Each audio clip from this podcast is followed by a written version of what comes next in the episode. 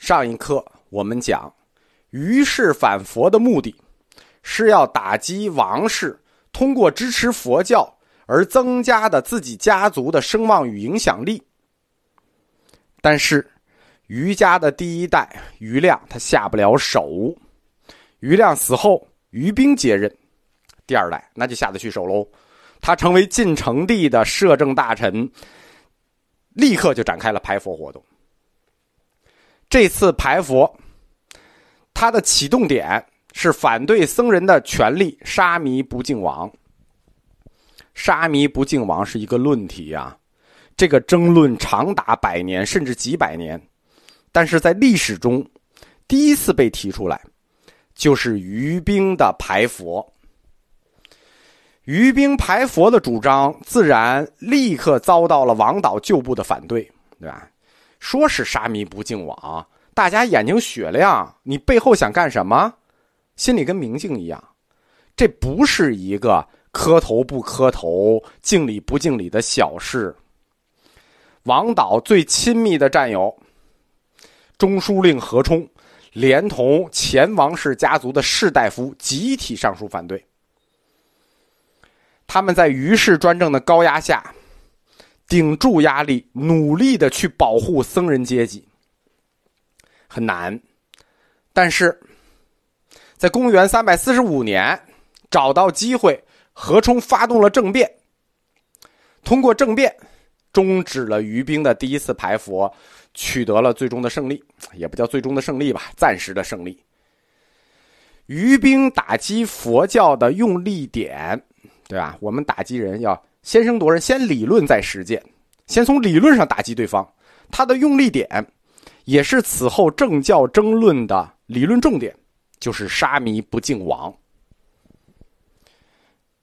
僧团有一个主张，叫做不拜王，就是不给皇上行礼。表面看呢，这就是一个简单的礼仪问题。中国古代就这样，很多大问题都是从礼仪问题发起来的，看着是礼仪问题。实际不是利益问题，因为它背后隐含的冲突性质非同小可。它是政权与教权之间的关系问题。你沙弥就是和尚，你拜佛不拜王，这是什么？这在形式上就构成了一个不臣服于政府权威的自治团体，那还了得？从深层考虑，如果政权和教权的顺序不确定出来。政教冲突早晚不可避免，因此于兵第一次排佛，在理论上先声夺人，用力在沙弥不敬王上，他的攻击点打得非常的正。佛教教权和中国政权在历史上第一次矛盾小爆发，但是这一次矛盾爆发，对吧？就很快平息了，因为。何冲政变了嘛？不了了之。其实何冲不政变，这次也不会闹多大事儿。为什么？第一，当时的政教矛盾就没那么激烈。当时佛教不能称为一个势力，它完全就不是势力，它是世人的一种精神爱好与追求。第二，这次运动其主要目的还是打击对手政治棋子。中国收拾政敌的传统套路是什么呢？我先不动你，我先动你保护的人，看你还保护得住，保护不住，这样连根儿跑。所以这次排佛真正的矛盾焦点是两大世人集团之间的冲突，还不是排佛。排佛是个引子，对吧？但是他点找的很正，沙弥不敬王。两大世人集团，一方是于氏家族。一方是王室旧部，对吧？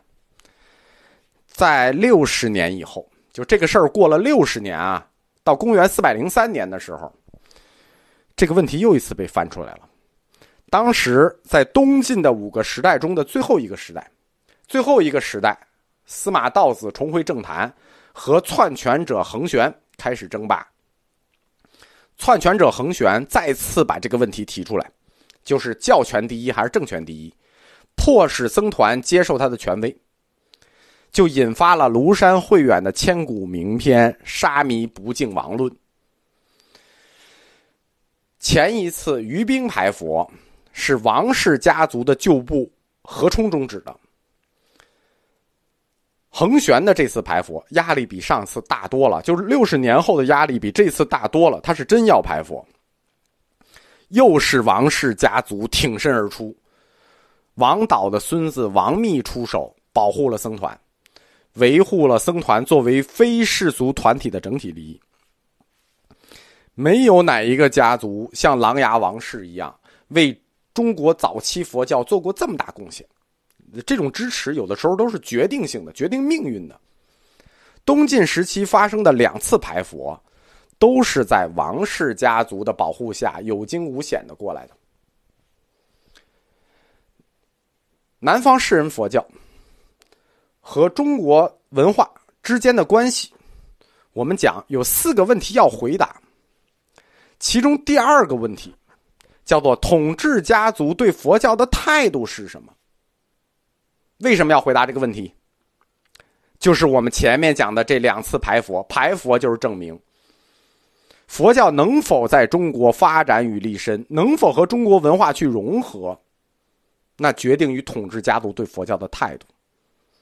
在中国，僧团的浮沉，佛教的兴衰，都和主导政治的统治家族或者他们之间的政治斗争。密切相关。以后呢，就隋唐以后呢，因为这个南北朝这是门阀政治啊，所以跟统治家族之间有关。以后就没有统治家族这个事儿了。为什么？以后就中央集权，中央集权代替了门阀政治，那皇权就取代了门阀家族之间的那种斗争和权力更替。那僧团的臣服，就改由政治家族之间的斗争决定于帝王了。皇帝喜欢。你这佛教就兴，皇帝不喜欢你佛教就衰，对吧？你不留神就灭佛。僧权与皇权的碰撞，那是就直接上升为政教矛盾了。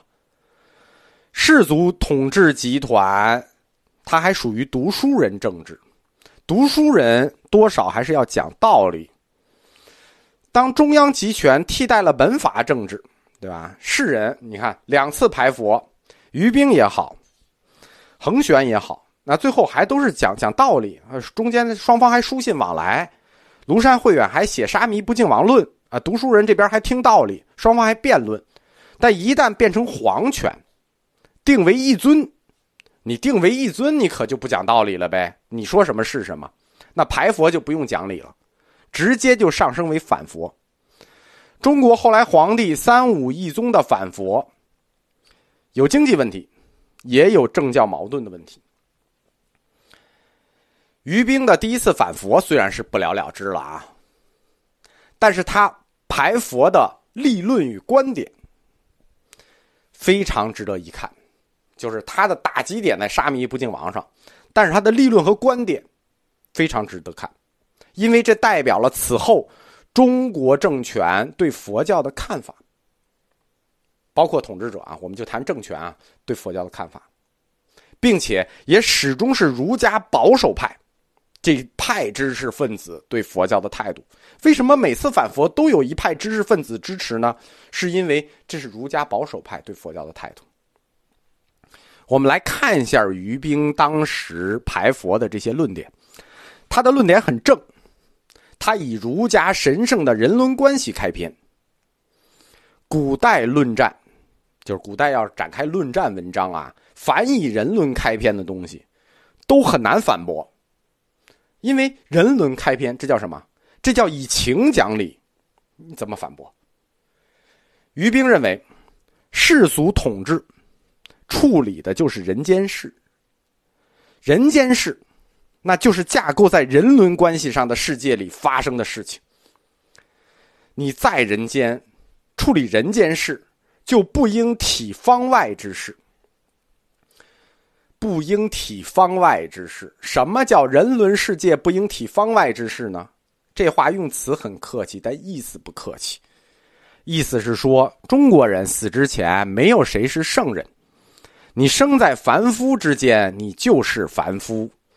一个凡夫不要去体什么方外的出世间的事。这个思想等于把明教思想里头人有自然之分的概念给搬进来了。人有人的本分，自然给的自然之分。你生在凡夫间，就要守你在自然间的凡夫之分。想去什么出世间，做圣人成佛，非分之想了吧？